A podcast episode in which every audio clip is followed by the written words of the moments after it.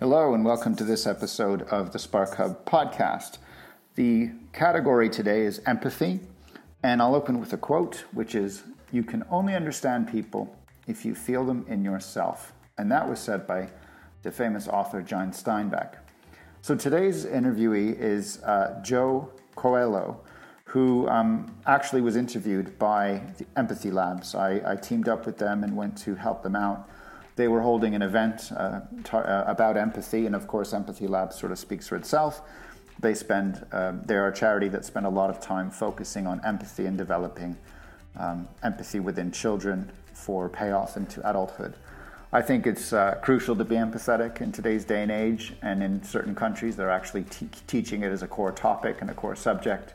To be empathetic with other human beings, especially, is is a superpower that if developed young can can pay off big time. Um, just as an anecdote, I run businesses and I'm constantly interviewing people, and I find the people that I want to bring into a business or want to uh, bring into an operation, the ones that over-index on empathy and emotional intelligence are, I feel, the ones that go far because they can have a huge scope in what they do. And certainly to get to that level of scope and understanding, there is life experience, but if, if empathy can be taught from a young age, it is certainly um, a, a skill that will pay dividends big time. So this interview with Joe is conducted by someone from the Empathy Labs. You'll hear a bit of an Empathy Labs plug at the end, um, as you would expect. And uh, just a small production note, there is some, uh, the, the sound of the interviewee, the person interviewing is, is kind of low because they're speaking off camera. There is a video form of this, uh, that's how it was intended to be shot. So in the show notes below, I put links to that video as well as any other links that are relevant Hi, to Joe. this discussion. Hello. So enjoy um, this discussion with Joe Coelho. Mm-hmm. And uh, we've been um, shouting about empathy all day uh, in the way of trying to make the world a better place. Um, I wonder if you could mind telling us uh, what do you think is the importance of empathy for young children? Maybe if you could just repeat that last bit back to me. Okay. So, the importance of empathy for young children. Yeah. Uh, I think the importance uh, for, of empathy for young children is that it helps c- create the, the adults of tomorrow. Uh, as cheesy as that might sound, we're creating, not creating, but we're helping to nurture the next generation. And by teaching them young that they should have concern for others, for other people in different situations, and for people in their, as well as people in their situations, we're helping them to grow up to be well-rounded individuals that will respect the wider community.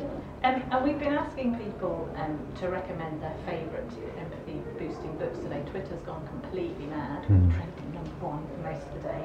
Um, what do you think it is about reading that helps children develop their empathy? I think reading helps children develop their empathy skills because it really is a, a slice out of time. It's an opportunity for anyone to enter into another world where they can really imagine and take part in a different life. And so if they're reading about people like themselves or different from themselves, they inhabit their shoes. And so you can't help but feel empathetic towards those characters. So I think reading holds a very special place, more so even than kind of computer games or uh, or films or T V, all of which have their place. But reading is kind of one of the, one of the rare mediums that enables us to inhabit our imagination. Fantastic. Um, so authors quite often talk about their characters as being key to eliciting empathy and creating some sort of connection with the reader. But I'm really interested in um, how you set about doing that in a poem which may not have a character in it. Mm-hmm. So quite often when I read a poem I'm left with a particular feeling or mood, and I'm just wondering, what is it that you are doing to try and engender that in me, the reader? Are you using, well, are you using maybe, I don't know, different words or images or juxtaposition of different words? Uh-huh. What is it that you do? Can you can you describe it? Well, um, I kind of inject empathy into poetry by um, starting first and foremost with, with myself and what I've experienced and with my memory and with my experiences, because I find by grind, uh, grinding, grounding, writing in a, an element of truth, in a lived experience, uh, then you automatically make the writing uh, stronger. You give it more context, you give it more colour, more texture. Um, and hopefully that translates to the readers. They know, they recognise that there is truth in what it is that you're writing, be it characters, be it a line of poetry, be it a description, and so are able to more easily enter into the world that you're offering them. Brilliant. I really felt that your poems in Overheard and the Tower Block, they did seem to draw an awful lot on personal experience. Would you say that's, that is, is what helped? Yeah. Um, the connection with the reader there? Um, my, my poems in Overheard and Tower Block definitely uh, started from a place of truth and were hugely inspired by my own upbringing. It's not exactly my upbringing, but I wanted to write something personal that I knew about, but then to broaden it so that it could appeal to as wide an audience as possible. I'd heard a statistic that over fifty percent of families are what you would call kind of non-traditional. They're, they're not two point four kids, you know, mum, dad, brother, sister. Um, and I felt, felt it was a shame that so many families don't get seen in books, in the media, and so wanted to write about a family going through difficult times, about a family that is breaking up, but showing that whole process. So we follow a little boy growing up and becoming a man to to show young people that, yeah, we bad times, difficult times, challenging times do occur, but you come out the other side. I think it's so important to learn that resilience through books, through reading, and in my case through poetry. Oh, fantastic. Did, have you found when reading them aloud to young people, have you found that any of them have come up to you and say that that reflects their their, their own experience? And yeah. It's useful to see themselves in, in a book. Yeah, um, I've had lots of experiences where young people have come up to me after a reading of some of my poems from Overheard and Tower Block and have kind of just volunteered that they live in a single parent family. And it's just been very matter of fact, and that's been really lovely because it's just been a moment of, of recognition um, of, of the a bunch of other kids and teachers just recognising, oh, we've got a, a shared experience. Um, and I wish I had that when I was a kid, because when I was a kid, my family situation, being in a in a single parent family, was a source of shame and embarrassment. Uh, whereas what I hope, I, and what I try to do for my work is is just let young people know there are lots of different families and that it doesn't have to be a source of shame. It's just it's, it's just fact, it's just life. And that doesn't mean that there's not love in different types of families. So, you are in the midst of your massive library marathon. I cannot believe how many libraries you are intending to visit. I've looked at the map. Yeah. How is this man ever going to do this? Um, how important was your local library to you when you were growing up? Um, my uh, local library was hugely important to me when growing up. I was very lucky in that we always lived near a library. So, I grew up in Roehampton, and in Roehampton there was a library sort of down the road that my mum would take me to on a regular basis. But then when we moved again to Wandsworth, there was a library next door, and it was literally a stone's throw away. So I could go and study, uh, do my homework, I'd go in there with friends. We sometimes probably would mess about and got, got told off, quite rightly so. But the library became an extension of our world. Um, so we would play out. Uh, we would, you know, go and sort of play run-outs and kind of games with various games with tennis balls and things. Um, but the library became part of our world, somewhere where we could go and we could sit down and talk and discuss and find books and find common interests. So the library was hugely important to me. My library actually s- s- was doing a summer reading scheme, even though this was many, many years ago. Um, but they were doing their own sort of independent summer reading scheme, and that got me reading. I remember getting my tokens and moving them along the board, and I think I read about six Roald Dahl books over six weeks and was extremely proud. Um, so the, my library was hugely important. Well, we, we absolutely love the fact that lots of libraries are supporting um, the work of Empathy Lab and Empathy Day. Mm. Have you come across any um, Empathy Lab displays or Empathy Day displays as you've been touring around? Yeah. So um, as I've been touring around libraries for my library marathon, where I'm trying to join two hundred seven libraries across the U K.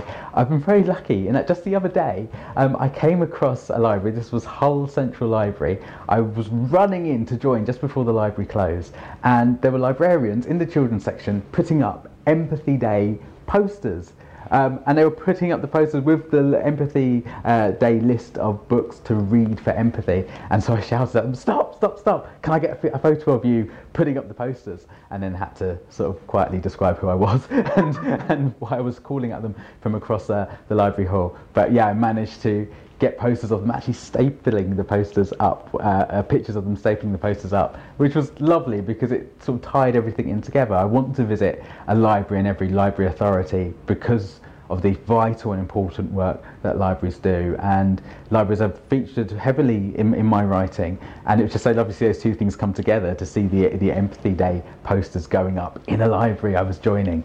Um, now, If All the World Were, which is on our um, Read for Empathy twenty nineteen list, uh, is a, such a poignant study of loss, and I particularly like the way the illustrations work with text. I mean, certainly your your line, you know, and then the little girl is looking at the empty chair. It's just heartbreaking. Did you have a, a lot of collaboration with the illustrator, Alison Colfer, or does, does she just get the text to work with? How, how does that work? Uh, well, the process for um, creating uh, If All the World Were uh, with Alison Colfer um, was um, it wasn't. We had kind of separate time with the editor because Alison lives in Australia, so we only recently met to do um, a book event a couple of months ago. But I had time with the editor, kind of working purely on the text, um, and then Alison had time with the editor, kind of pulling together the illustrations to go alongside the text. Um, and that's often the way I've worked, and it's kind of wonderful because then you start to see these pencil roughs kind of come out, and you see these pictures develop, and you see, most importantly, how the uh, illustrator um, and the editor are interpreting that text. I think lots of people get it in their heads that a picture book is um, the the author's vision, um, um, which can be a, a sort of dangerous headspace to get into, because a picture book is, is a collaboration in that you're the writer. Often, it doesn't always, but often starts with the the, the text. Um, but then you're offering that text up and letting go of it so that an illustrator can respond and find their voice through illustrations to the story that, that you've presented. Um, so your own stories aside, have you, have you got a favourite empathy boosting book you could share with us? Ooh. Or is that a tricky question to chuck at you? I think, uh, oh, there's so many. I think my, my favourite empathy boosting book, oh, that's so hard. I think for picture books, it would be uh, Joy by Corinne Averis and uh, Isabel Folath, uh, which is a lovely kind of dive into it, uh, the empowerment of a, of a young girl who finds that she can make her grandmother feel better. And I think that is such an important message to give young children, the power they have to affect adults for the better. I think it was lovely and hugely empowering. Um, and I also love uh, uh, the the Boy in the Tower by Polly Ho Yen, which I think is a, a brilliant story um, uh, about a young boy caring for his mother who um, is unable to leave her home, but in the backdrop of kind of like these giant plants sort of taking over their their estate and the world. Um, but it was a, a real kind of lovely and heart-wrenching insight in, into many young people's lives who, who end up taking a caring role for for an adult. So I thought that was a, a fascinating um, a fascinating read. I think Empathy Lab is a fantastic, long overdue idea because it gives young people the opportunity to discover worlds beyond their own. And this is is not only beneficial to uh, in terms of making them kind of uh, f- act kindly towards others. Like, that is a fantastic, wonderful thing that we should all be aiming for, but it's also brilliant because it broadens their worlds. It enables them to find out about other people's lives, you know, to find out things that maybe they didn't know before, which is going to have a huge impact on their opportunities and the places they go, the people they talk to. Um, so I think Empathy Lab is just fantastic in, in so many ways. I think we're only just scratching the surface of the impact that this is going to have long term. Thanks for listening. Hope you enjoyed the episode. Any links or references that we've made during this episode can be found in the show notes below this episode, whatever platform you're on. Or you can head over to the Hub itself on the spark hub dot com, all one word, the spark hub dot com.